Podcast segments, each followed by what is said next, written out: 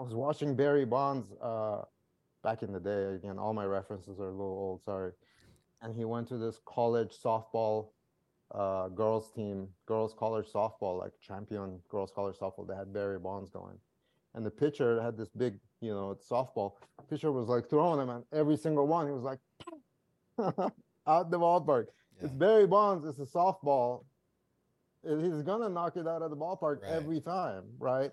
And that's what those leads can be.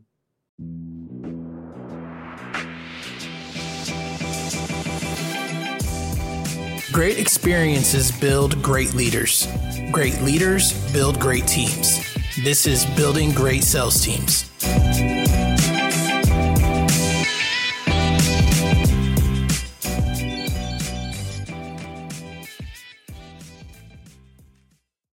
All right, guys, welcome back to the show, Building Great Sales Teams. Today I've got Joe Khoei, CEO and founder of SalesX. This company combines internet marketing and sales execution with services like PPC, SEO, and Google My Business.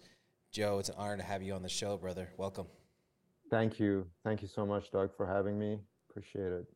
So, I did a little bit of research, uh, stalked you on the internet a little bit, mainly LinkedIn, and I noticed that you've had a pretty pretty awesome journey uh, from college all the way to where you are now.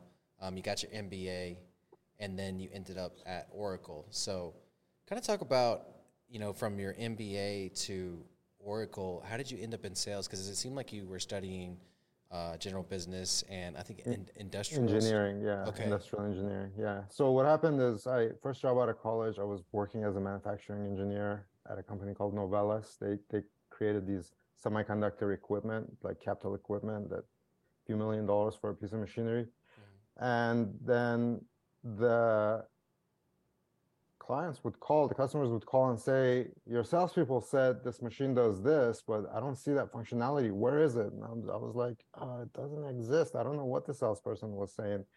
So then I would go, I went to a sales like building where all the salespeople would sit, and the building was completely empty. And I talked to the admin. I said, "Where's everybody?" And they said, "Oh, they all made uh, their quota, so they're in Hawaii doing President's Club." I'm like, "Okay, all right. I'm on the wrong side of the bench over here. These guys are selling stuff. I'm left holding the bag while they're in Hawaii." So that's why I decided to go back to school because once you're an engineer, you kind of have a do not hire stamp on your forehead for sales, mm-hmm. you know, normal back in the day at least. And so I figured, you know, if I get an MBA, I can probably leverage that to get a, a good uh, high tech sales job. And so I did. I, I got that MBA and then moved on to Oracle. I was working as an inside sales rep mm-hmm. at Oracle, where we're kind of banging out 50 calls a day, yeah. so to speak. Everything's being tracked. All the metrics are published every week on performance and yada, yada, yada. And then after 10 years of kind of enterprise software sales, and I did a little stint in mortgage, I started mm-hmm. SalesX to be a sales consulting company. I figured I'll help people set up their sales teams, get their CRMs going, get their documentation, you know, like uh, um, collateral, blah, blah, blah. And the first half a dozen clients, they all needed uh, websites. I was mm-hmm. like, okay, I'm an engineer. I'll figure out, you know, I figured out how to do websites and I did their websites.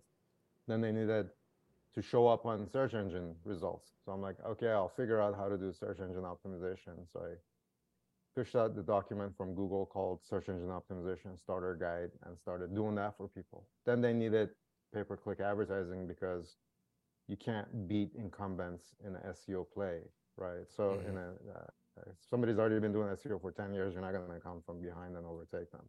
Right. So then we did PPC, and then I saw that the PPC side, the pay per click, the Google Ads, that was the more scalable part of the business. And I started scaling that, and then we started doing a lot of custom code for you know going after uh, really performance based uh, PPC advertising, and and that's where uh, we got our start from that kind of SalesX is called SalesX instead of Marketing X because right. it, was going to be a sales company, and and now we just enable other companies to have high sales through advertising. No, I love it, and it was a heck of a journey to get there too. But basically, as you were going through all those sales positions, it, it sounded like you were filling in those gaps and filling in those gaps, and you're like, hey, other companies must need these gaps to be filled, and so you created a company based on that, and then it evolved, right? Right. And so Right. um, it, it's not really a coincidence. I would call it alignment, right? You always know there's these little signs, right, that you're, you know, you have the right guest on the show in this case, right? So earlier today, I had uh, my, my guest was someone in my business network, Josh uh, Minoir, and uh, he also did a stint with Oracle as well. And he was on the show this morning. And so cool. I was like, yeah, that, that's great. I was looking at your background. And I was like, oh, what a coinky dink. But so um, I the noticed. big O, what's that? purveyors of fear. I said the big O, purveyors of fear, uncertainty, and doubt. Those guys. Absolutely. So I noticed that like when you made that leap into SalesX, it looked like you had gone to uh, Wharton for leading an, ex- an effective sales force, and then Stanford for selling and marketing sales as a service. And so I, I, I was curious: did those two classes have a big impression on you for starting Sales SalesX? Yeah, actually, um, no, I was doing um, sales management. Mm-hmm. So at the end of my career, uh, before I started my own company, last three years I was doing sales management for a software company, and so I took those classes in order to better my results with my team. And uh, the big takeaway from the Wharton class was that when you have salespeople making commissions and they're basically getting a percentage of sales as a commission, um, some salespeople might not need that much money. So you're saying, oh, you'll you'll make 100k base, 200 that plan. 100k base might be plenty for that new college grad or whatever, 80k base. But back in those days, it was like 50, 60k base Mm-hmm. Might be planning for that college grad because they went from eating plain rice to now making 60k 80k 100k Yeah. so they might not have kind of the motivation to go after hitting the quota and then hitting the multiplier which is when really you start making a lot of money so the course in wharton taught me to create these kind of sales plans where you're not actually making it's not like a 45 degree uh, rise, uh, like the curve is not a straight line on how much commission you make based on your sales, but it slowly goes up. So you might make instead of making like eight percent or five percent commission, Mhm. you might make like one percent until you hit a quarter of your quota. Then you might hit two percent for the second quarter of your quota. Then you might make four percent for the third quarter of your quota, and then you might make like twelve percent on the last quarter of your quota and then 20% if you exceed your quota. So in a way, if you're not going after it, you're not making enough to just be comfortable with just mediocre performance. So that kind of really um, innovative sales plan design would basically um, reward people that work hard Mm-hmm. with extra monies like for hitting quota they're going to make a lot more money Right. It's not just marginally more money so that was kind of cool about that and then selling software as a service um, is uh, is a course by stanford that uh, basically talks about this the recurring revenue the monthly recurring revenue being and all the statistics around the monthly recurring revenue and Mhm. how to get there, how to like go from like free to freemium to premium and so on and so forth. So it's a pretty cool course too. Um, yeah, so continuing education is always, of course, key. That was the biggest thing about Oracle. I, I always used to joke that they basically paid about the same amount of money that I paid for my master's degree. They paid for my sales training back in those days Oh wow. Yeah. put me through a bunch of courses. So I had like it's almost like two master's degrees. One getting sales training through Oracle, another one just paying for your own master's. degree. Well, and I think, you know, you get the education, you get the experience and everything. And one of the ways to make sure you're constantly sharpening your tools is to teach. You know, and that's what I've been noticing Right. going from, you know, because because I own a sales org, right? And so we've sold for AT&T, DirecTV. We sell solar now, you know what I mean? And mainly door to door. Nice. And so I've been making that transition this past year of from operating the business to doing consulting. And uh, I, I noticed that I take a lot of the stuff I teach in consulting back to my business. and it's a lot Right. sharper because I've sharpened it against other business models. You know what I mean? Right. And so I'm able to learn while I'm teaching, kind of deal. And uh, Right. I, I noticed that um, for the SBA, you were teaching that intelligent selling course. So how was your ex- experience with that, especially a government entity on top of that? Yeah, really cool. I mean, SBA is a is an organization where you uh, have to get invited back, and I was invited back for like several years. Every quarter, they'd have me go in and teach until I just got kind of tired of driving to the city and Mm-hmm. parking and dealing with it and teaching the same thing. Yeah. But um, yeah, but basically the the intelligent selling. Um, I to remember what the specifics of it were about, but the uh, some of the principles in intelligent selling is why would a senior executive want to even talk to a salesperson? hmm The senior executives do want to talk to salespeople, but you know you have to earn their time. You can't just hit them with some blanket emails and you know then be surprised that they ignored you.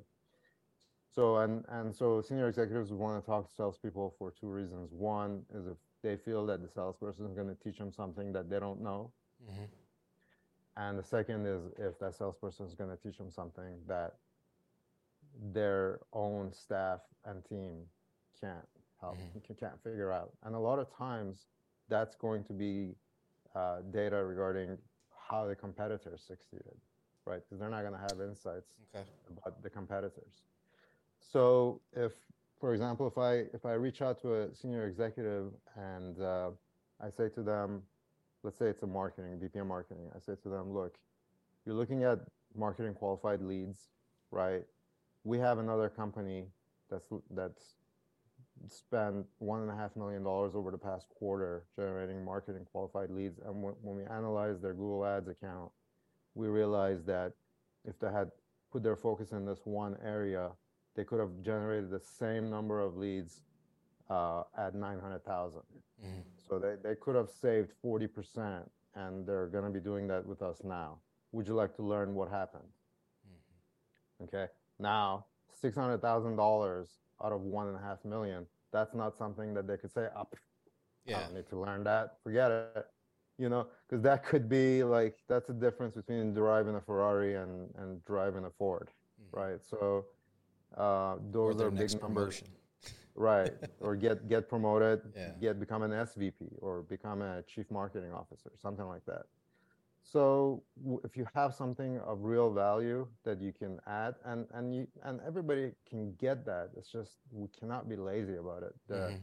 the shortcut is the long way, right? So every sales team they have um, case studies that they're giving out to people, right? They have white papers that they're trying to give out to people. So what are we trying to do? We're trying to get somebody on the phone, talk to them. After we talk to them, what are they going to say? They're going to say, "Okay, send me something. I'll look at it." Right.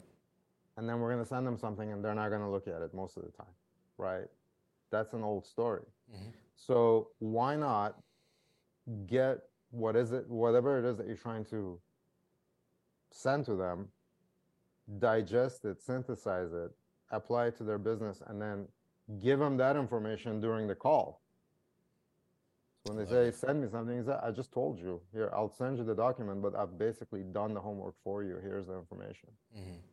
so, you know, stuff like that will help you actually get, earn a senior executive's ear instead of just blanket emailing through some sort of automation.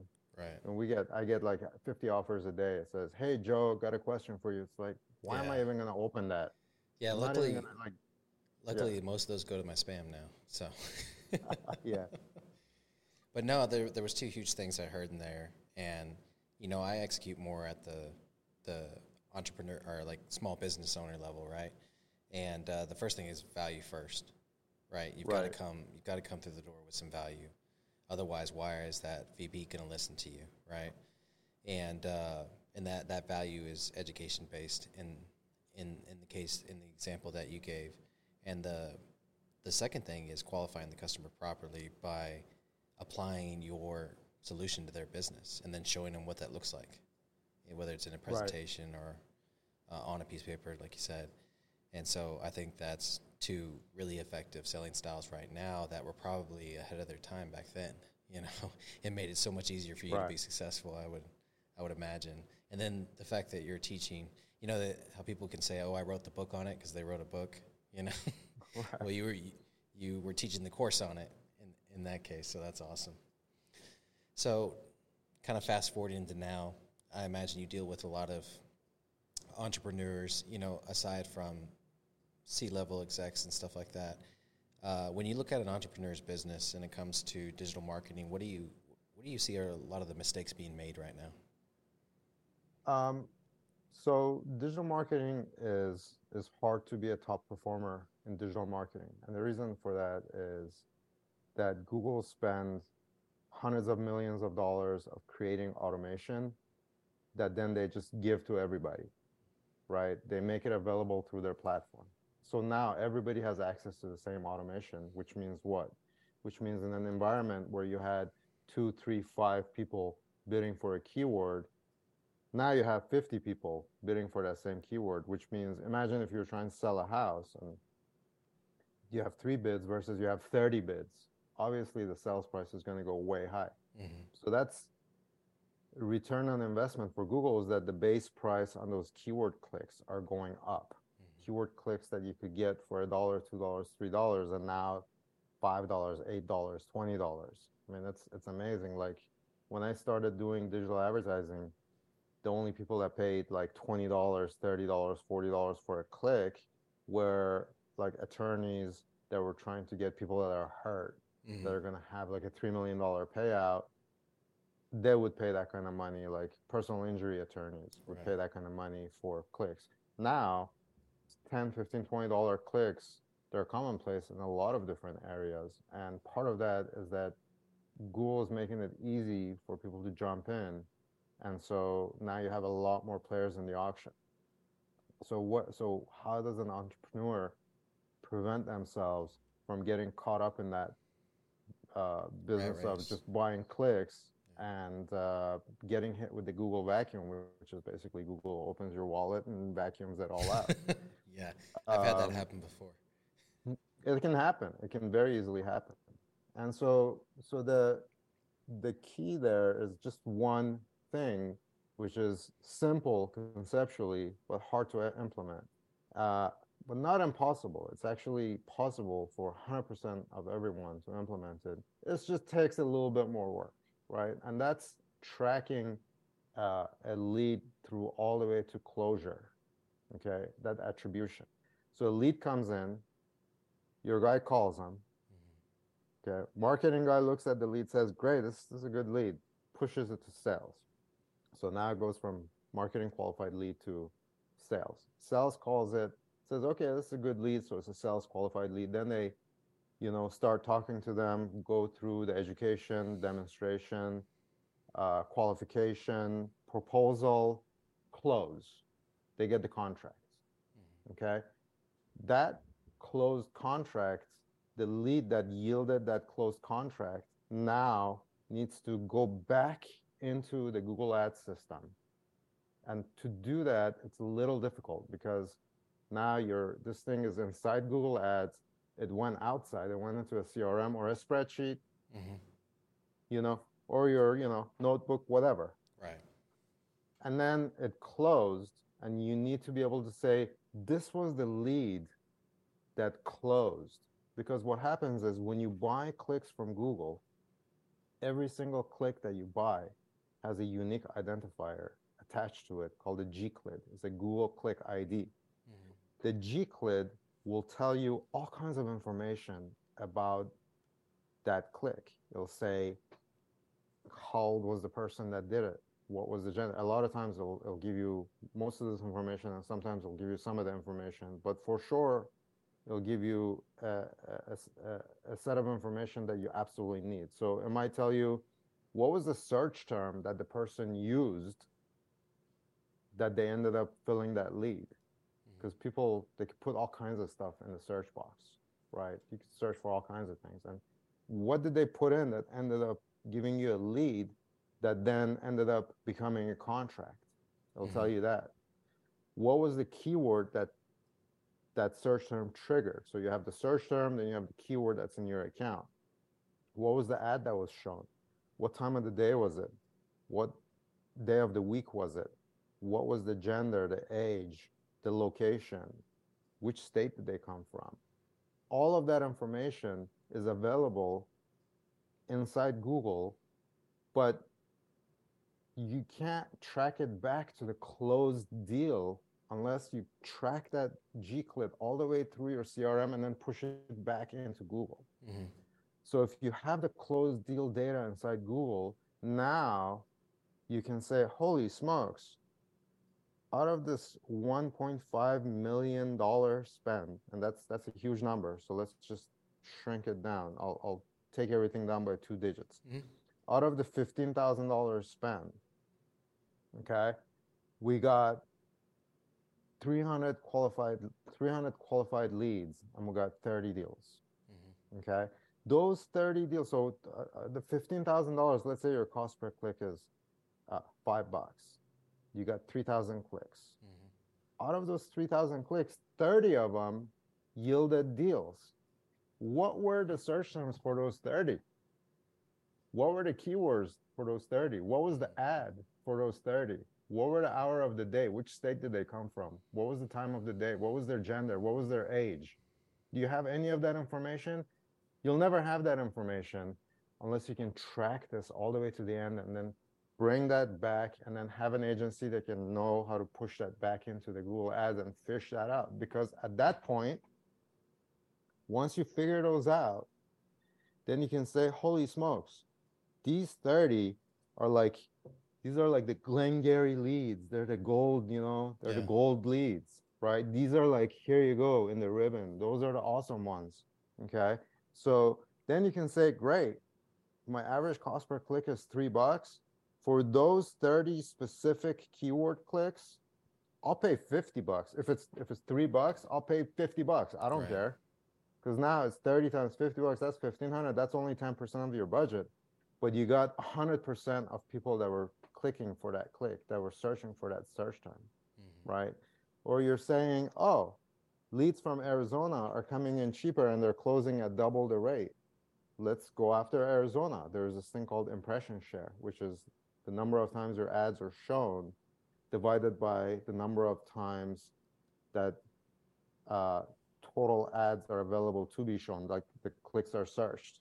Mm-hmm. So if I if I search for, you know, like a a, a brass dog paperweight, okay, that might be searched for a thousand times a month. Mm-hmm. Okay. But the people that are buying those, they might be coming out of these five states out of the 50 states. Mm-hmm. The other 45 states, it's just wasted money. So if you can track it down, if you track the closed deal all the way back down to the source mm-hmm. of that search term and the keywords and all the different things that I said, the geo, the gender, the time of day, the hour of the, the day of week, all of those, you know, uh, nuances, then you can be super smart about your spend. Um, which makes, as a sales manager or as a marketing manager, makes you look good because now you're bringing in leads that are kind of like soft walls down the middle. You know, mm-hmm. I was I was watching Barry Bonds uh, back in the day. Again, all my references are a little old. Sorry, but I was watching this Barry Bonds uh, was doing this like pro bono thing, mm-hmm. and he went to this college softball uh, girls team, girls college softball, like champion girls college softball. They had Barry Bonds going, and the pitcher had this big, you know, softball. Pitcher was like throwing them, and every single one, he was like out the ballpark. Yeah. It's Barry Bonds. It's a softball. He's gonna knock it out of the ballpark right. every time, right? And that's what those leads can be. And that's the beauty of digital advertising is that it enables that level of scrutiny uh, if you have the skills to actually be able to leverage that Mm-hmm. And this company that I was telling you about, they're spending four hundred thousand dollars a month wow. on Google Ads, and didn't have. They, they even had the closed data. They actually did the push the closed data back into the system, but they weren't tracking to see all right what's happening in all fairness to their to their credit Mhm. they had like five different departments and they had to feed leads to all five of these departments there's Yeah. like you have five kids one of them is a genius you can't just starve the other four you got to Right. give them all leads Yeah. right so in all fairness you know but i told them what about you know what about this department they spend 50 grand they only got two deals Mhm. so your cost per closed lead on that is 25 grand. The cost per closed lead on these other departments is average 17 grand. And then this Rockstar department is nine grand. So for that nine grand, you could have had instead of for 50 grand, you could have had six deals instead of two. Yeah. What you you know, is that something that would interest that would be of interest? So there's other of, of course considerations, but Mhm. the main my main point is that the attribution is huge Yeah. huge and if you want to be able to compete in an environment where there's tons of people competing because google's enabled them to then you need to have your wrap arms wrapped around that attribution really tightly you gotta be like best friend hug Yeah. Uh, on that attribution. And the more you can do it the better off you're going to be. Uh, Yeah, it sounds like you're just you're siphoning down the data to to make it more and more powerful as you do it. So sending it back to Google, you know, obviously it's going to give you a better ROI on your ad spend the second go round, then the third go round, and then you get to start doing things like you talked about, like okay, we'll just focus on Arizona, or we'll just focus on Texas or Florida or California, and rotate them, you know, and create let them sit for a little bit, that whole deal. But you know what I'm also hearing that it does is okay now instead of instead of having to sift through 3000 you know moderately qualified leads i only have to sift through 300 now.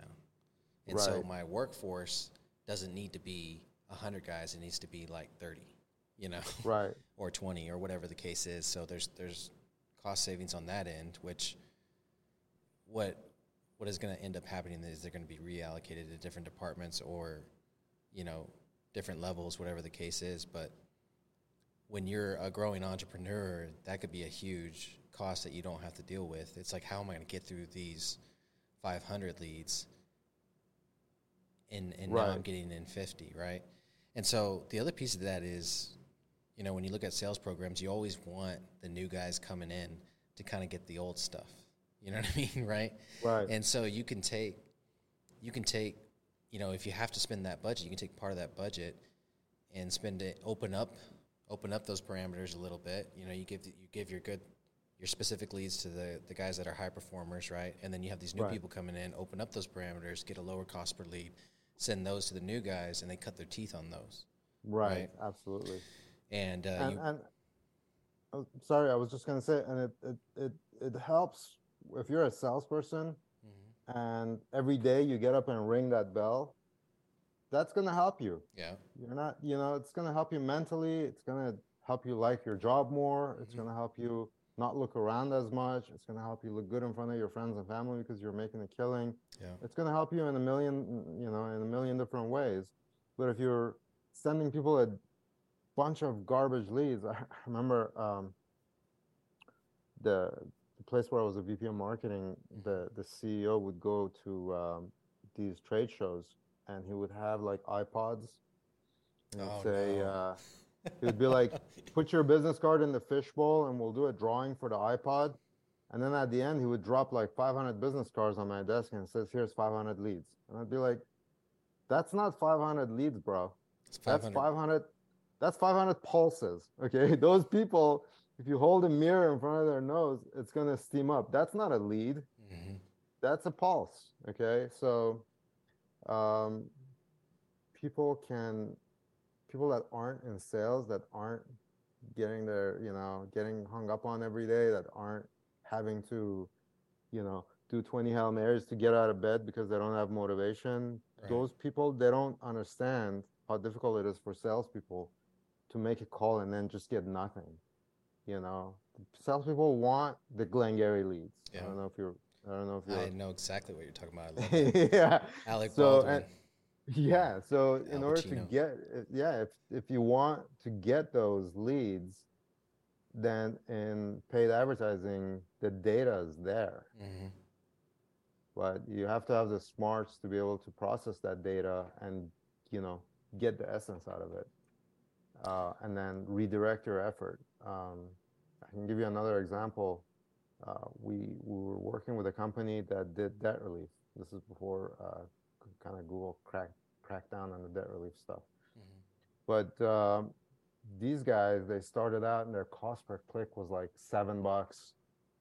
And uh, their cost per deal was like 700 bucks. Mhm. so they, they'd have to get like a hundred uh, uh, kind of lead 100 clicks to get one closed deal.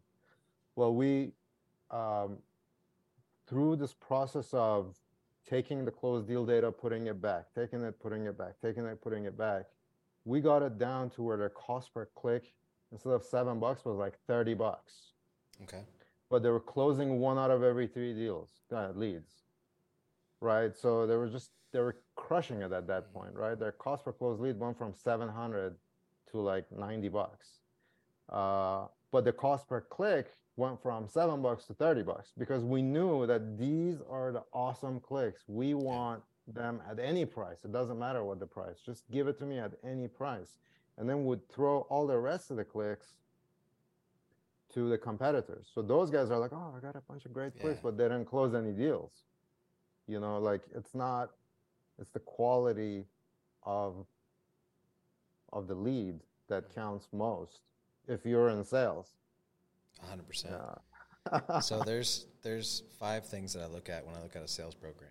You know, compensation, opportunity, development, operations, and culture. Right. Culture is the most mm. important, but those other four, if one of them is kind of a ten out of ten, like compensation in this case, and you know leads affect compensation, right? It's not compensation in the sense of oh, you know, I'm getting paid this much per closed deal. It's hey, my company sends me ten leads a day, and three of them close every day. You know, I know Right. I know the stats, and they're sending me quality leads, and I'm not having a bunch of unnecessary conversations with unqualified leads. right. Right, my compensation's going up versus the guy that maybe gets paid fifty percent more, but doesn't get leads or only gets one really good lead a day. You know what I'm Right. saying? So the compensation is ten out of ten. It's going through the roof. It can carry the rest of the sales program. You know what I mean? You could have, you know, maybe not so great operations, maybe not the best culture. You know what I mean? But that'll Right. kind of carry it a little bit, at least for a quarter, right? And then you've got to fix the rest of the stuff. And so, um, no, I love that. And the concept in general, I hadn't heard about yet. And I'm sure, you know, people are in the business understand that concept. But what it is, is it, it's a great tool for entrepreneurs to, to use when they're hiring the digital marketing company. Like, hey, tell me about your process. And then once we get our first set of leads, then what are you going to do? And kind of test them, see if they're Right. worth their weight, you know? And so that's a great tool that you're bringing to the table there. I appreciate that.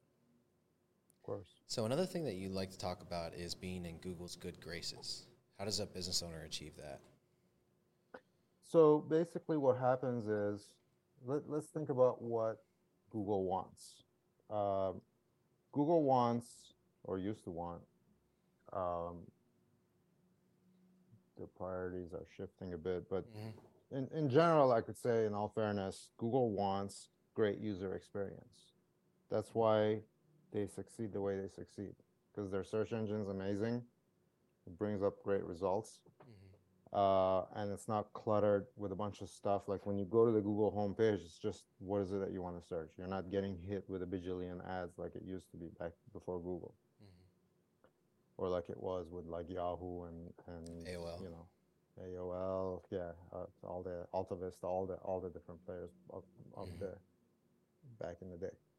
So, so what what does um, a good experience mean in terms of seeing something and clicking on something? Seeing something and clicking on it versus seeing something and not clicking on it. That's called a click through rate. The acronym for that is CTR. CTR is like the cup of Christ for everything Google, right? Okay. It's the Shangri La. It's like the Philosopher's Stone. If you get a higher click through rate, whether it's for SEO, which is organic search, which is you're not paying for the clicks, or whether it's for PPC, which is paid search, which you're paying for clicks, but you're not paying for the ads to get shown. You just only pay per click if Right. it gets clicked. So if your CTR is high, that's signaling to Google that your material is quality. Mhm. Okay. Doug searched for this. The ad said this. The landing page said this. And the product said this. It's all in perfect alignment. Imagine like a corn silo. When you're driving in the Midwest, there's a big metal tube with corn from top to bottom. Mhm. That's what Google wants to see. They don't want to see a corn silo with like soybeans and rice and you know legumes and you know all kinds of different stuff in it.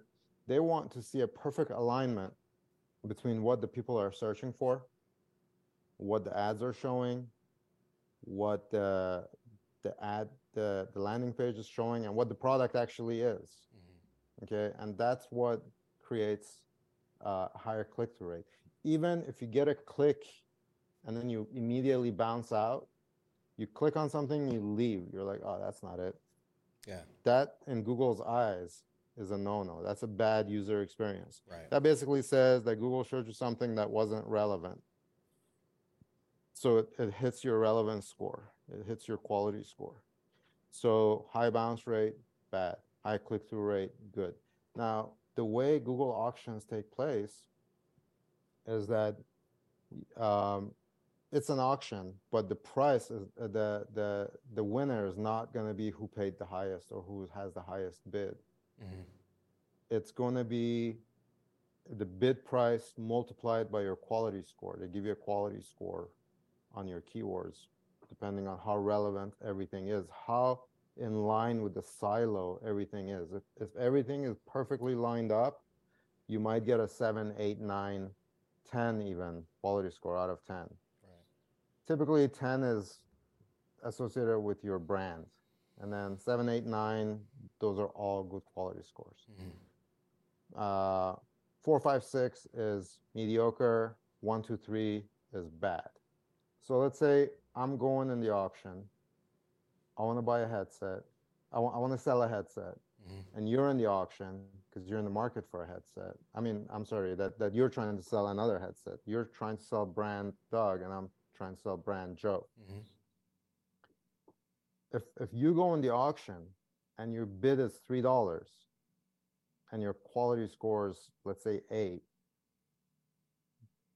your paddle that you go into the auction with is going to say three times eight is 24 that's your score that you're going in okay if my bid is five dollars but my quality score is a four even though you're bidding three dollars and i'm bidding five dollars my score is going to be five times four is 20 Mhm. so your score is going to be higher than mine. You're going to get the click over I will.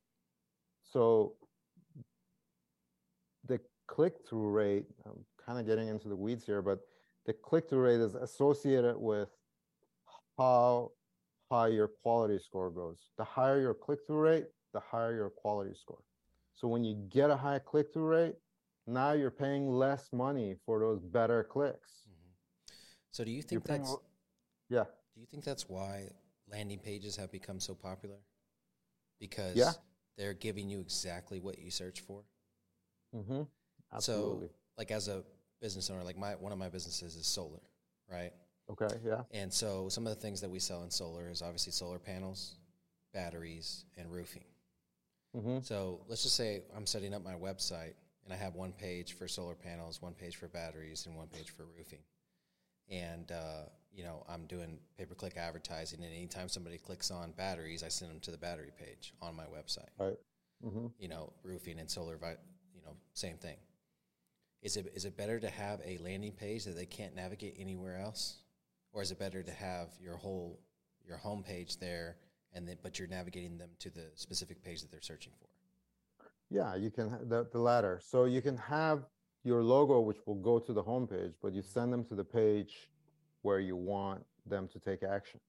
But you could also further break that down. You could look in your search terms and you could say, okay, what are all the search terms that are associated with the batteries? Mm-hmm. What are people looking at the solar batteries for?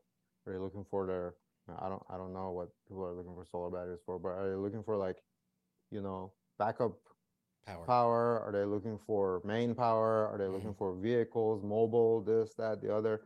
If there's like five different subsets of stuff, uh, you could have different pages for those Oh, you and really fine further. tune. Yeah, you could fine tune. Like you might have like a main page and you might have sub pages, Mm-hmm. or you might just send clicks directly to the sub pages depending on your volume, Mm-hmm. right? If, if you're only buying 100 clicks a month, then you don't have enough data to do anything with anyway. But if you're buying, you know, 10,000 clicks a month, then you can really slice and dice and send that traffic where it has the highest probability of converting. I love it. And then the other thing you can do is every time somebody comes to your landing page, regardless of whether they buy, not buy, whatever, Google sets a cookie on their browser. Which means that they can be tracked over the pa- over the next 30, 60, 90 days. And what you could do is you could remarket to them. And what people don't people know about remarketing and display where like you go to Amazon, you look at a pair of shoes and then later you see the same pair of shoes. Yeah. And it's kind of creepy like chasing you around the web. Yeah. Uh, but there's also remarketing in search where it's not as obvious. Somebody came in, looked for Doug solar panel. They got distracted, left, came back, they're looking for solar panel again, and you realize, oh, these guys were on my website before. So now you're upping your bid to Mhm. have them see your your ads again in search, not not in display.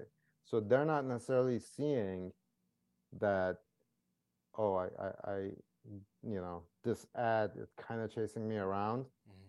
But as long as they're searching for the same thing, you can push your ad because the the remarketing ads are like seven times. I've seen as much as seven times more likely to close Yeah.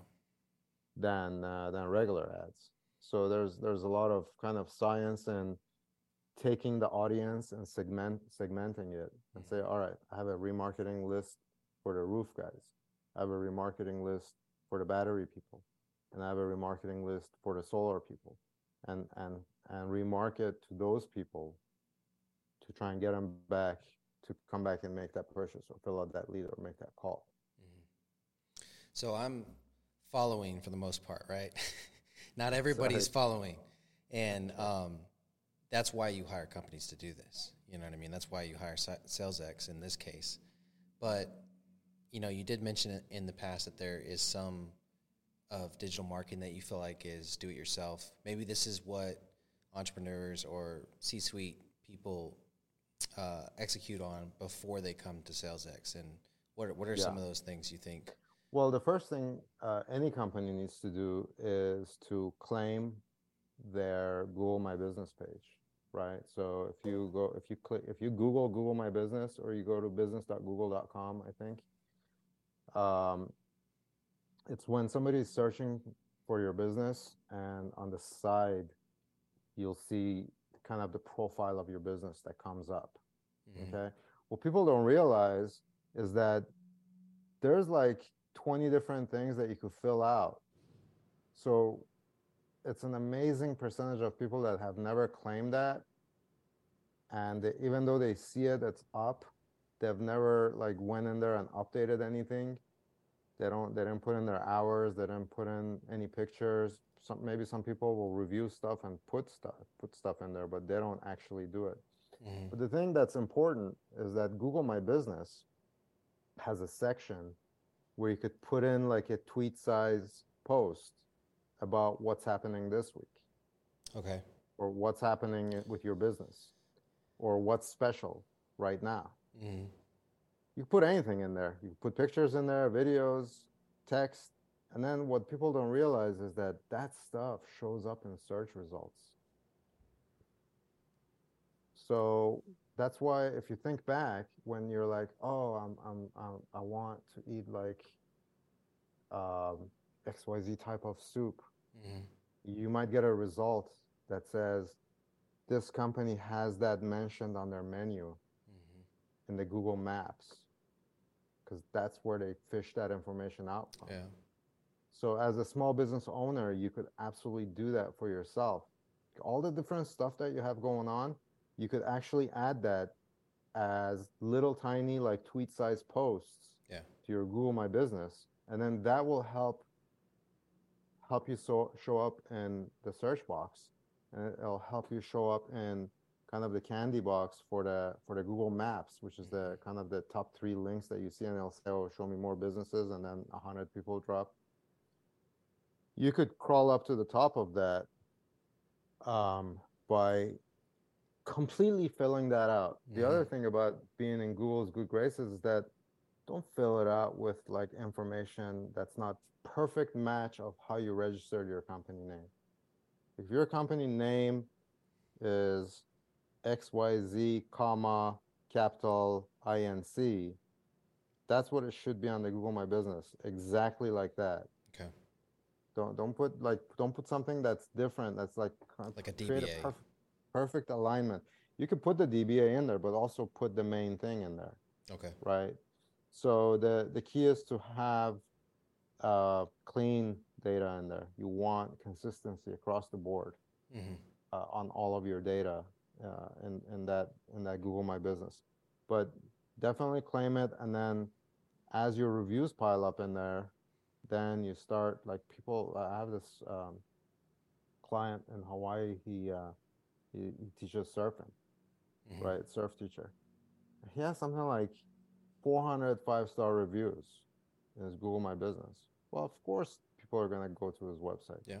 They go to his website, they look at the menu of stuff he has, they book it, they pay for it, and he tells them to show up at like 7 a.m. on, you know, XYZ date. They just show up at the beach. He just so I, I, I still see his transactions, they pop up on my email hmm and I see he's like, oh, Kimo made more money. Oh, another deal for Kimo. Oh, another. So, so every time I go to Hawaii, they're like, yeah, come over. You know, we have extra room. Come crash with us. Yeah. and that. He and his wife, they're awesome. So, I love it. um, yeah. So it can. The, the, that's that's what the reviews will get you, right? If you have, there's no reason why you shouldn't have 100, 200, 300 reviews. Yeah, restaurants have that, but other businesses should have that too. Every business is interacting with tons of people every day. So why shouldn't they have that? Unless you're a business where you have like 20 uh, customers that you've been servicing for like five years, then you, you can't have 400 reviews.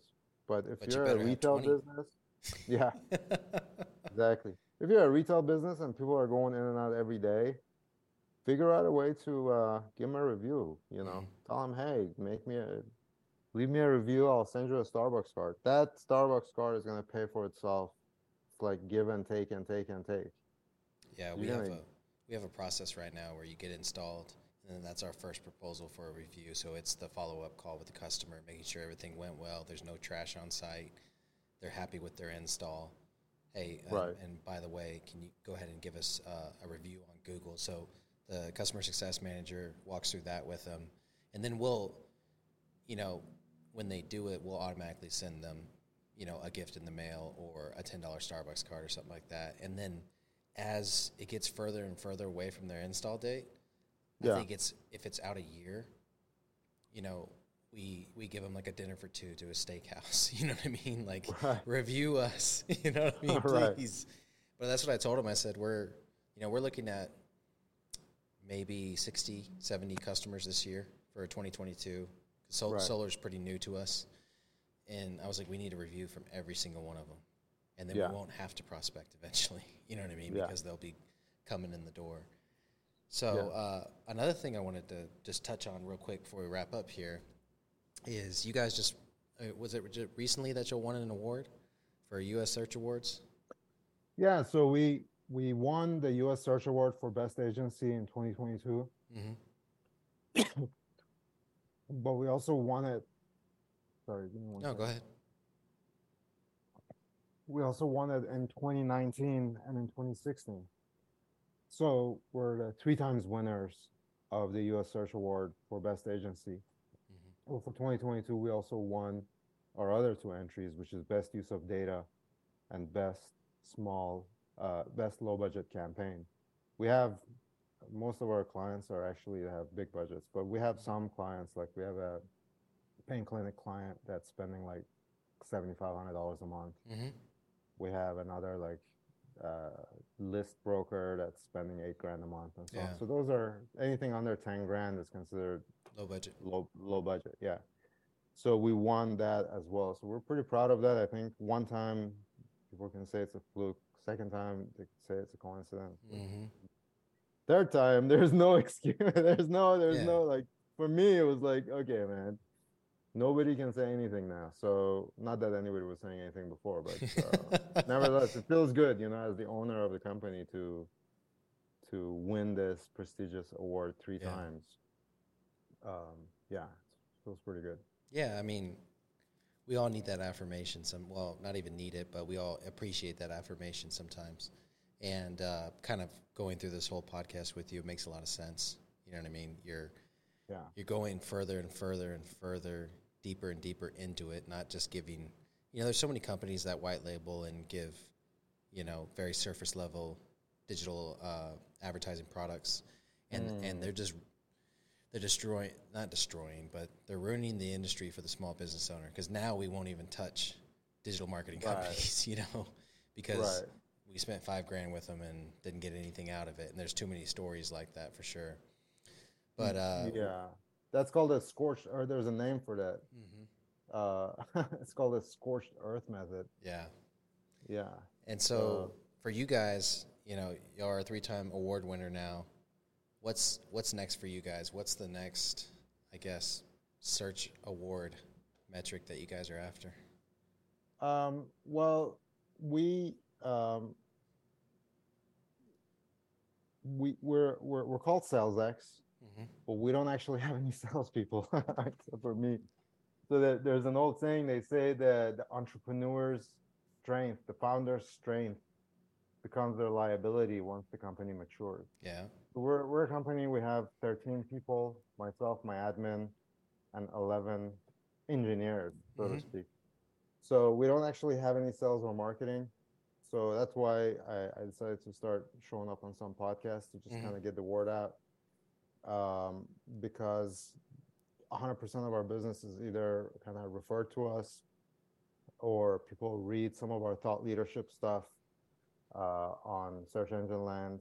Mhm. Frederick Vallaeys was the was the Google AdWords evangelist, um, and uh, he's uh, part of our board of directors. And he used to be our CTO. That's where we started building up our technology.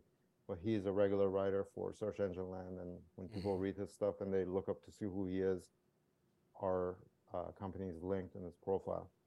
So we typically get our leads that way. But um, for me, um, I, I- was sitting across from a VP, uh, one of the VPs of uh, agency VPs from Google, and I was showing him our platform and kind of what kind of control we have over our accounts.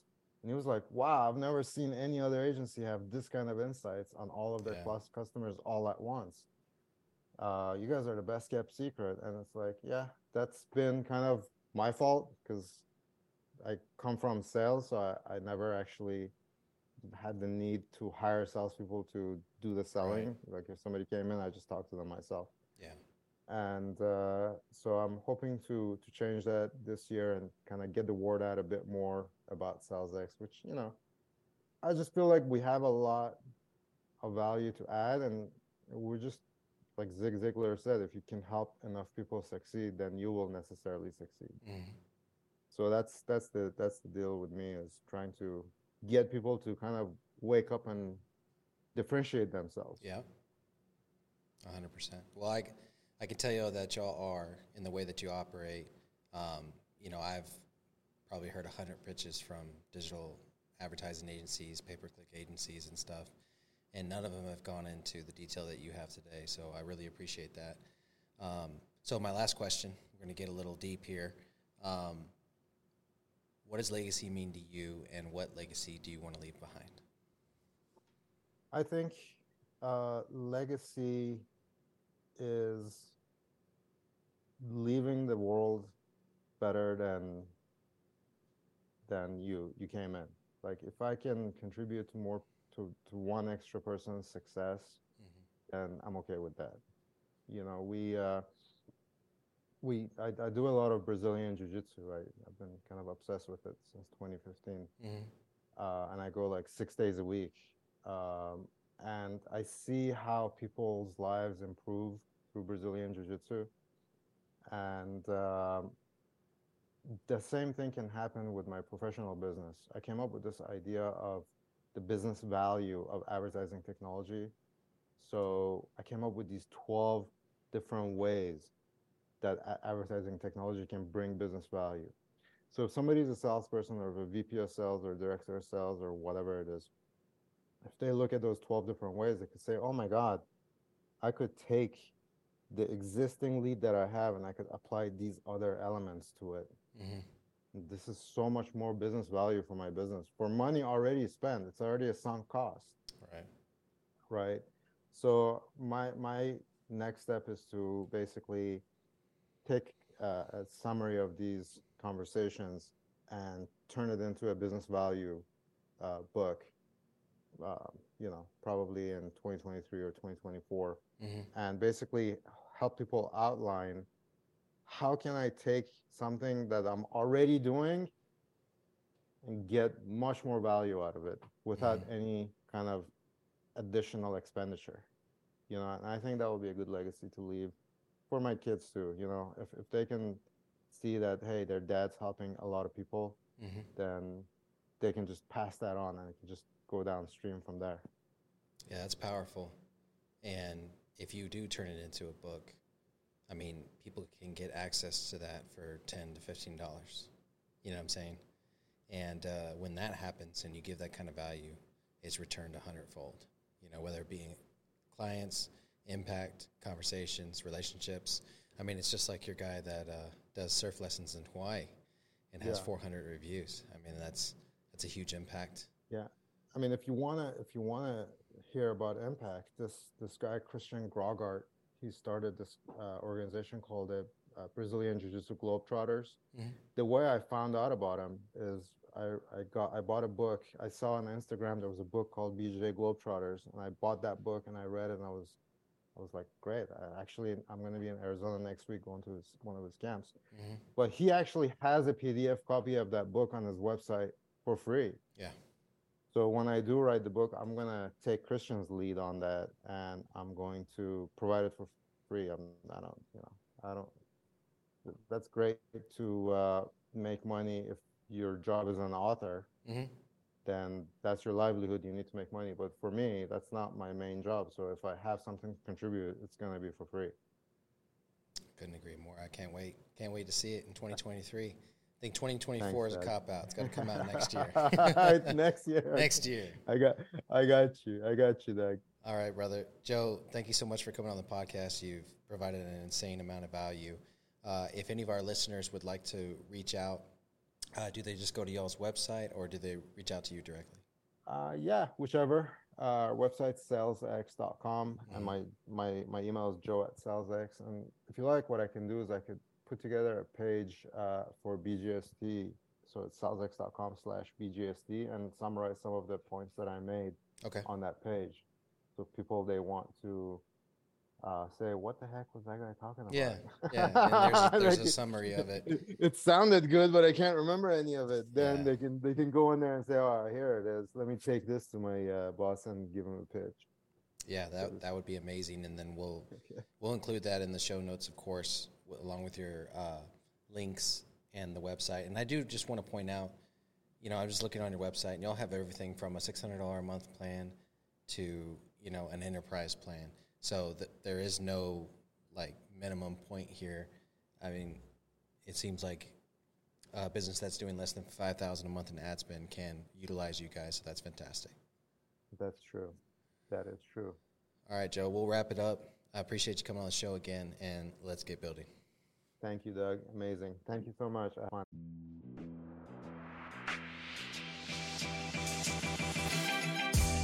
Thank you for tuning in to this episode of Building Great Sales Teams. Be sure to execute on what you just heard and let's get building. As always, remember to subscribe and leave a review wherever you consume podcasts. You can also head on over to buildinggreatsalesteams.com and sign up for our newsletter to stay up to date with everything that's going on with the podcast. See you next time.